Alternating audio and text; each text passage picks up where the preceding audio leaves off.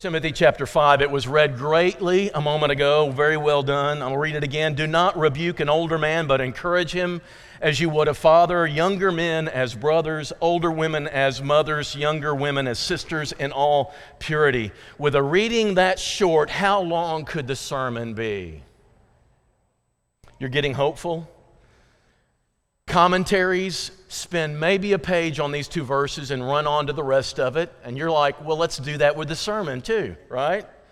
But listen, there's some, there's some cultural things and there's some, uh, there's some inconvenient things that this runs up against. This passage runs up against our American convenience and our sense of individualism. And because of that, this becomes a bit of a challenge. Just these two simple verses talking about how we're to treat each other as family. And there's some clarifications that are needed. Like, first of all, who is this? Who is this family we're talking about? Next screen. So, who is this family? When he says treat younger men, older men, younger women, older, who, Who's he talking about? Treating them like family. The thing about family is this most of you have a nuclear family, mom and dad or some kind, maybe a blended family, but you have a small family, right? Some of you have like one kid, like Tyson's alone and, and, and, Cam- and Cameron Salo's alone. So they're kind of spoiled, right? Like that. But most of us might have one or two siblings on either side of us. And so you might have a family, five, six at the most. So it's relatively pun intended, easy to kind of keep the family obligations going. But then we look at this crowd. I want you to look across the auditorium and realize that this is family. And you've got an enormous family here, a bunch from pew to pew, right? And we all have a family obligation to each other. And it just, it's overwhelming to think of this. And here's a few things I want us to look, like, uh, uh, look at about who this pertains to. One is this committing to this family is not an option. This is not an optional rider to attach to your faith, to your walk with Christ. This is a centerpiece of your walk. With, it is a central expression of your life in Christ. If you want Jesus, you get his family too. Now, listen. Premarital counseling, I say this a lot. We do a whole session on this truth. You marry the family. Is that true? I heard some people say, yeah, it sure is. I know, I know. You marry the whole thing. And you're like, no, I'm just marrying this guy. I'm just marrying this. No, no, no. That'd be easy. You know, the leave and cleave thing? That's really hard. It, you get the whole thing. When you come into Christ, that baptism, that immersion is wonderful. Forgiveness of sins, filled with the Holy Spirit, and added to the church, all in one fell swoop, right? It's like coming up out of the water, ta da, here's your family, share the cigars. Isn't that what it should be? Right? We should pass around the chewing gum cigars, right? We should pass them around because we've just gained a sibling. That's not just language we use. That's not just semantics. This is a reality that develops. And so here's there's a lot of people say, Give me Christ, I don't want the church. You can't. A central part of your development as a Christian takes place in community with these people that you can't have without that community. That's the first thing. This is not an optional add on. This is a centerpiece of your faith. The second thing is we don't get to pick who's in it and who's not. The one common denominator, actually, the two, you might say, is that we all share the same Father. Our God is the same one. And then we don't get a family meeting where we get to vote on each other whether we want to adopt this child or not. We don't get that. That's not a privilege we have. If God is your Father and you are allied with Christ, then we are allied with one another. That's the way this works. Here's how Jesus tells it. It's very shocking, really, uh, to his own family. While he was still speaking to the people, he was having this in, in, this house, he was teaching some things. Behold, his mother and his brothers stood outside. They were just outside the door and they wanted to get to their brother, their son. But he replied to the man. Man comes out and says, Hey, your brother and your mothers are out there. And he says, Who's my mother? Who, who are my brothers? And stretching out his hand, he stretched out his hand and died, but he also stretched out his hand and said, Your family. Who is my mother? Who, who, what's the family bond? It's not blood.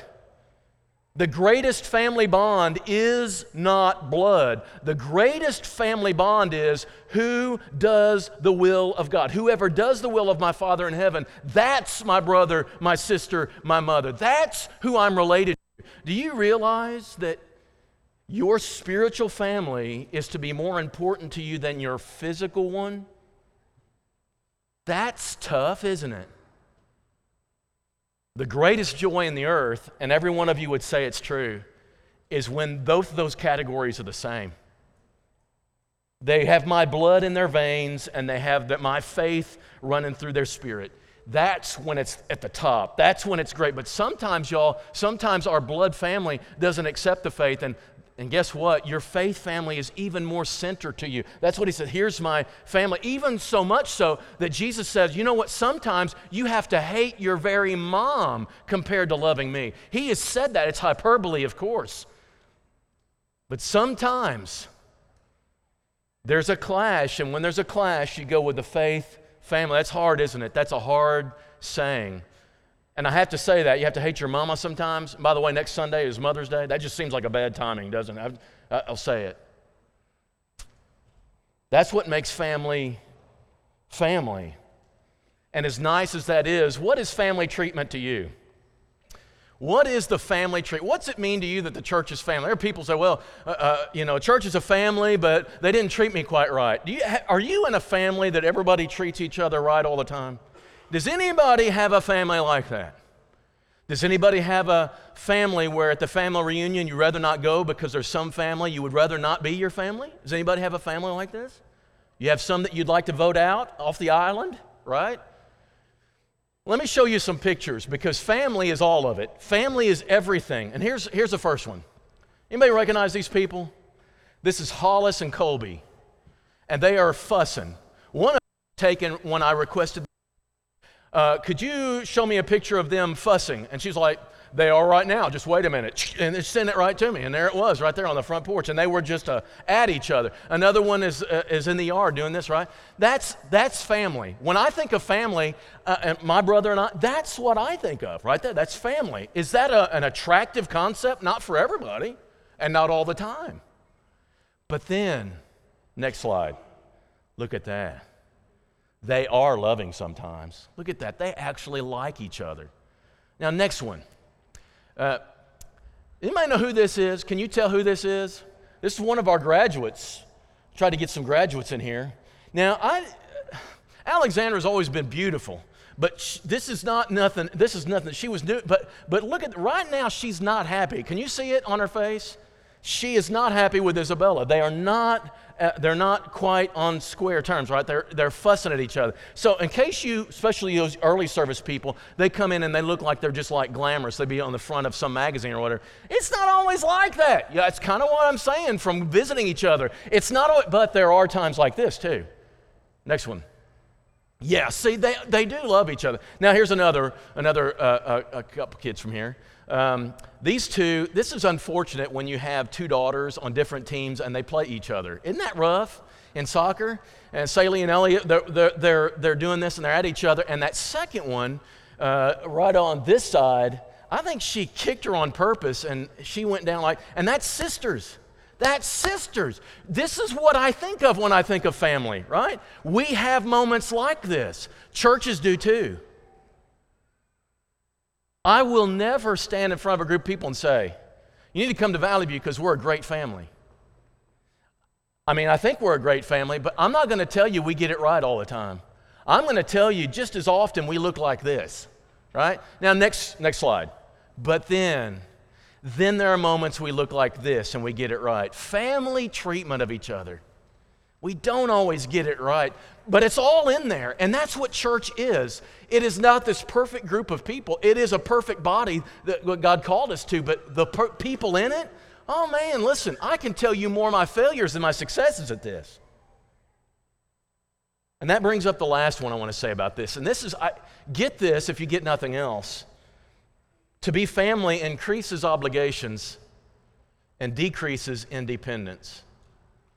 This is why in the church, we're going to have a tough time in America as time goes forth. Americans like independence. I want to call the shots, I want to do things my way. I don't want to be burdened by the cares of other people. When you come into the church, that gets limited, doesn't it? I don't like funerals any more than you do. But sometimes being family means I go to one. I don't like the idea. I, I, I like uh, Red Wolf season tickets. My father in law gives me r- r- season tickets, and we go to every Red Wolf football game together, and it's wonderful, and we have great holidays. But you know what? We have some memory issues too.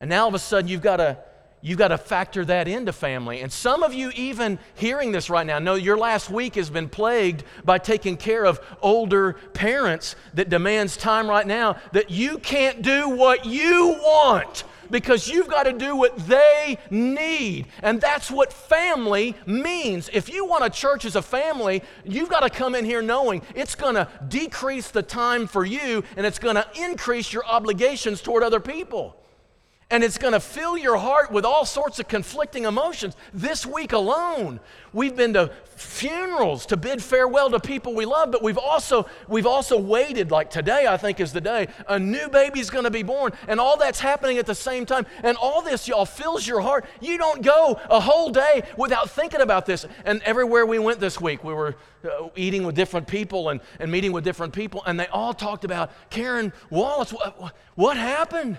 We got that, and we've been praying for her ever since. You've got the burden in your day of taking care of her through your prayer. You've got to remember it and you've got to take some time and think of her. And it is a burden, but it's one of the greatest honors of family that we get to do. But you've got to take some time that's yours and give it to them in prayer. That limits independence, and that's a burdensome obligation. That's why the church is not going to fare well in the independent American culture we live in. But we can't do anything about it. And in fact, when you sign on for it, you sign on just for this. There's a second thing. What does it mean to encourage in this passage? Notice, do not rebuke an older man. Don't rebuke him harshly. I think that's what it means. This is the only time this word for rebuke appears in the New Testament, so it's a little weird, but don't rebuke him, but encourage him. This is not about what you do, it's going to have to be done. It's about how you do it. That's what this passage is about. It's not what. Timothy comes to realization that there's an older member who needs to be corrected. There's something going on in his life, and he's going just a little bit of a amiss, amiss and Timothy needs to go talk to him. But Paul says, when you do that, you don't come at him with guns blaring. You don't come at him to say, tell him how it is. You don't come at him as if you're going to rebuke him because he's an older person. You need to respect where he is in life. You need to think about how he'll receive this. I, you're not just going in there to correct, you're going this in this to correct with the hope that you inspire and motivate him to adopt it and not get broken or shamed about it to where he is discouraged and quits. You do care how it's received. You do care, and you can think about it, and you know this person, you think about how are they going to receive it. Those of you who have more than one kid, know you don't talk to your kids the same way. You take into consideration their heart, how they receive information. I know as a matter of fact, AJ receives things a whole lot differently than Graydon does. And a parent's responsibility is to know their children enough to tell it slant. Yes, correct, but correct slant. I'm not just interested in correcting them, I'm correcting them as family, hoping they'll stay family. I do care that they don't walk away. People will say, well, just tell them how it is and let the chips fall where they may. I care where the chips fall. I care.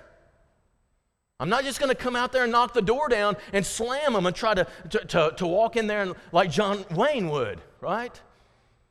Paul says, I want you to, I do want you to approach him. But I want you to do it in a way most likely to be received well, sustaining family and maturing a person Don't just tell them off. Don't just get it told. Get it told in a way that inspires and blesses. Sometimes that encouragement is a correction like this. I think, uh, I think of a reason why an older man would need to be corrected.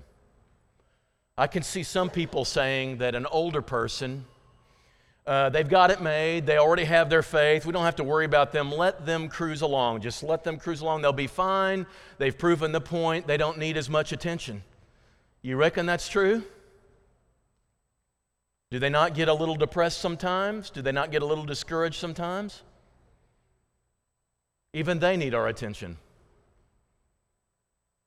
Sometimes it's spurring them on because they've gotten a little bit lazy. Maybe they've thinking they're retired from life or something and they haven't. Encouragement is caring enough about their maturity that I'm going to make some observations that spur them on, right? Sometimes it might be uh, a prayer. It might be we admonish them. We greet them wherever we meet them, right?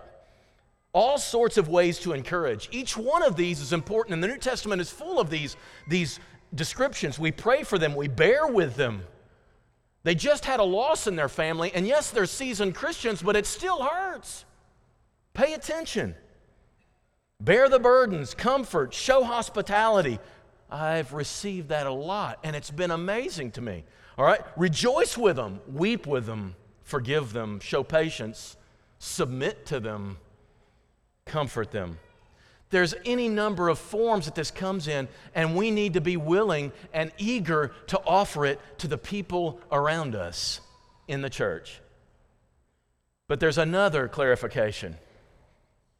Not only is it about who is family, not only is it about what does encouragement mean, but why does he break this apart generationally? Why does he say you need to treat younger different than older people. Why is that? Is there something about older people? Is there something about this that we need to know? Because Timothy says you've got to keep that in your head. And I'll say two things all generations need to interact with each other. How does Timothy know that this older man is needing some correction? How does he know that?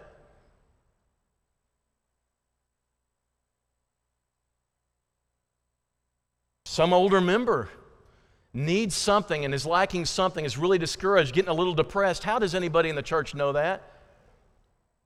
I think we've gone sometimes, listen, I, I, think this is okay, so don't misread me on this, but we have segregated the church too much. And I'll tell you how I think that is. College meets here, young professionals meet over here, young families meet over here. We sit together, we talk to each other, we don't interact with other people, and suddenly we don't even know what happens with other age groups. So that's we meet in a class, we meet, we sit together in the same pews, we do the same thing, and we're all segregated. I'm not even aware of what's happening to you over there. I'm not even sure what's going on with Tony Davis over here because he sits over here. We can be so segregated. And here's the thing there's, there's churches doing this today. There are churches all over the place that say, you know, we're tired of the old heads. We're tired of the old songs. We're tired of, we've, all, we've always done it this way. And so let's get rid of them. Let's start a new church with just young people and we can let our studly self show, right?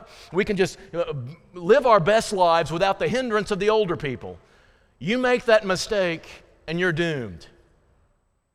You make a mistake when you do that because all generations need to be concerned about each other.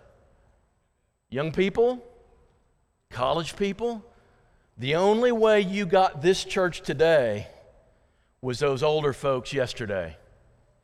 And they're still here. They still bear witness they still are evidence of faithfulness for generations that has been rooted. They've been through life and they're still standing in the faith. And that's something to heroically honor and admire and make sure you pay attention and tap into that. And we hear about sticky faith all the time. I've heard about the book and I've heard about the principle all my life. Young people will fall away if they don't know somebody beyond just the young people in the church when they come home and all the young people are gone and they don't know anybody out there. They don't feel like they belong here. So you need to interact with them. I've heard about it all my life. Now I want to see a church do it. Quit talking to me about these principles and statistics. Let's be a church where we do intermingle. I want to see it happen because it's how we save the old folks, it's how we save the young folks. He is saying to Timothy, don't you dare, don't you dare disregard them. But here's another thing I think the generations need each other.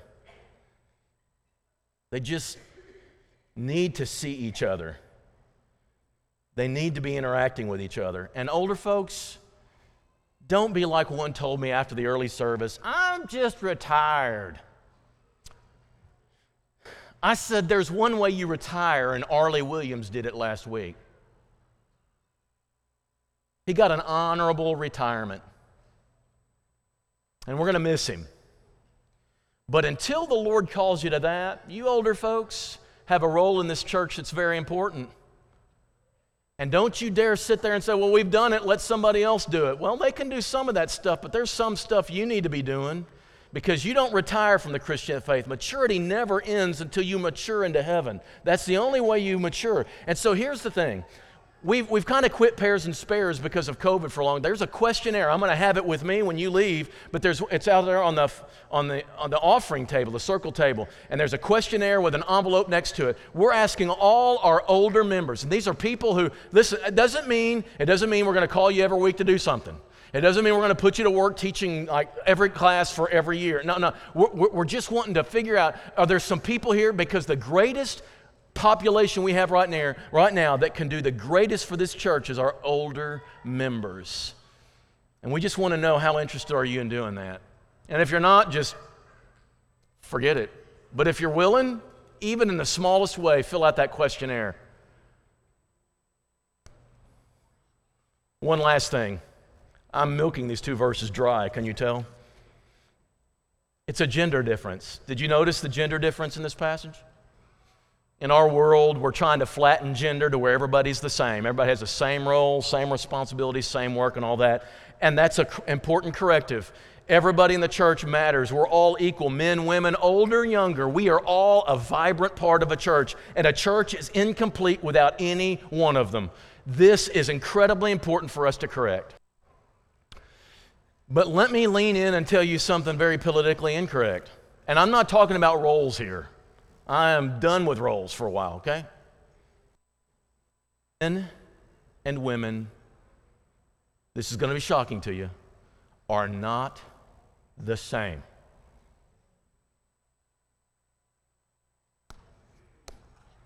Do I get an amen, or is everybody wondering if I'm telling the truth or not?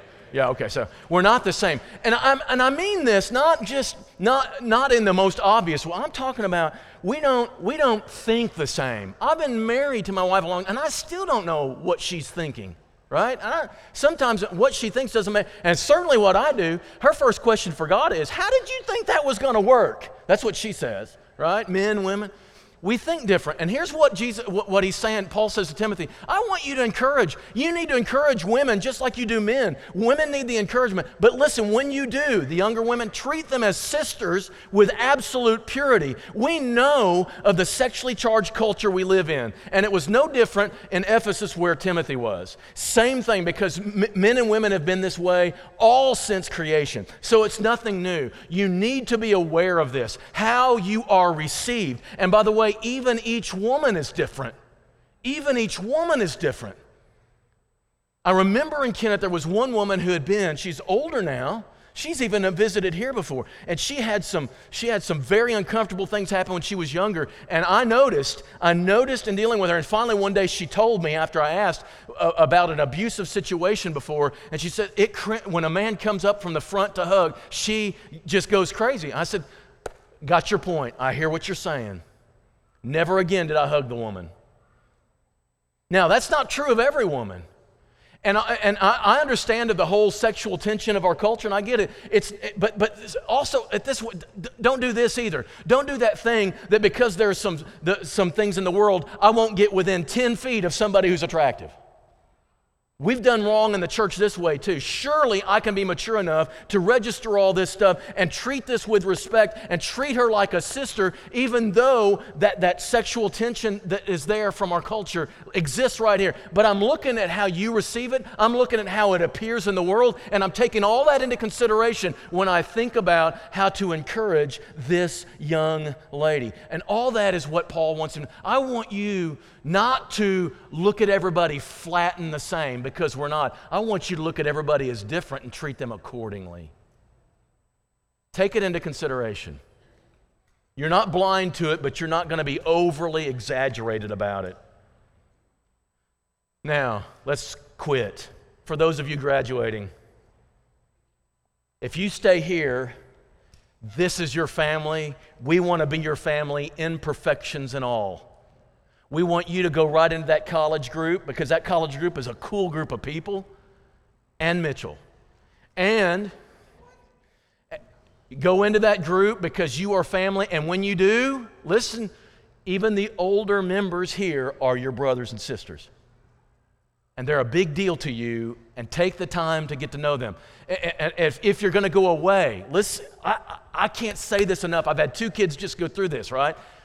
When you go away somewhere, I don't care where you go, go to college, find a church, take four weeks to check around. Don't take three semesters to check around. Makes no sense. You find one that's imperfect because they'll all be imperfect. Don't look for the perfect church and don't look for Valley View either, right? Don't look for the perfect. Find a good one you can work with and dig in and love those people and let them love you because this next four years isn't just about your degree, it's about your maturity. And you need to be involved, and you can't do it without family. You cannot do it without the family. And I'll stress that in a minute. Last thing the rest of us is the church. Or I say older members, take a questionnaire. I want to say that. Take that questionnaire when you leave today. And all of us, we are family, burdens and all. And that it limits, it handcuffs your independence a little bit. It will. It will. It will take up some of your time and it will take up some of your heart energy and strength. It will. It will plague you. It will make you exhausted at the end of the day thinking about other people other than yourself. And that's what makes you like Jesus. That's God's mechanism for making you like Jesus because Jesus didn't just think of himself, he went to a cross not for himself. And this last verse I want us to look at. This is after the rich young ruler was sent away. He wouldn't give up his money. And so he walked away, and the disciples were thinking, wow, wow, you're asking a lot of him. But Peter got up and he said, well, guess what? I've left everything to follow you. It's like, I've got nothing. And Jesus said, Truly I say to you, there is not one who's left house or brother or sisters or mother or father or children or lands for my sake. Not one person leaves these family members because of their faith for me and for the gospel who will not receive a hundred times as many, not in the hereafter, right now. This is one of the greatest things he says. And in the life to come, or in the age to come, eternal life. Do you know how Jesus and God gets you to the life to come, eternal life. You know how He gets you there? Through the family He gives you through your faith. That's how He gets you there. In this auditorium are people who are your mothers and your brothers and your sisters, warts and all. And by you interacting with them and loving them through all and imperfectly as you can, by doing all that, He's making you in the image of Jesus so that one of these days, in the life to come, you will have eternal life. If you try to get to the end without the family He gets you in the meantime, you will fail. You will fail. If you want to get to the end, utilize the family He put you in by loving them and letting them love you. Because what you might think is you can handle life on your own. No, you can't. God knew it, and He didn't design it that way. He designed it for you to let family in to share it. This morning, thinking about reasons why should I be part of an imperfect church? That takes up my time and takes up my energy, that zaps me of my strength. You want to know the answer to that? We have a couple of sisters, we have a couple of members who have to take up a lot of time trying to figure out how are we going to puzzle our time together to take care of our ailing parents. Ask them if it's worth it. Ask them why they do it. We have some parents of little kids, several of them. In fact, in the back row back there, it's an entire row packed with kids like sardines back there. And it's all constant this, this, this, this. You ask a busy mother trying to take care of these little kids, and you ask them, What's family life like? It's exhausting. Why do you do it? And the answer they give is the same answer to this question Why should we mess with the church? It's the same answer. If there's anybody who needs to respond this morning, coming to Christ for the first time, not only getting your sins forgiven, which is absolutely essential, and getting the Holy Spirit to live your life, which is absolutely essential, but being added to the family, which is absolutely essential. Those three essentials, you want them, they're available today. If you have them and for some reason you've forsaken them, come back as we stand and as we sing to encourage you.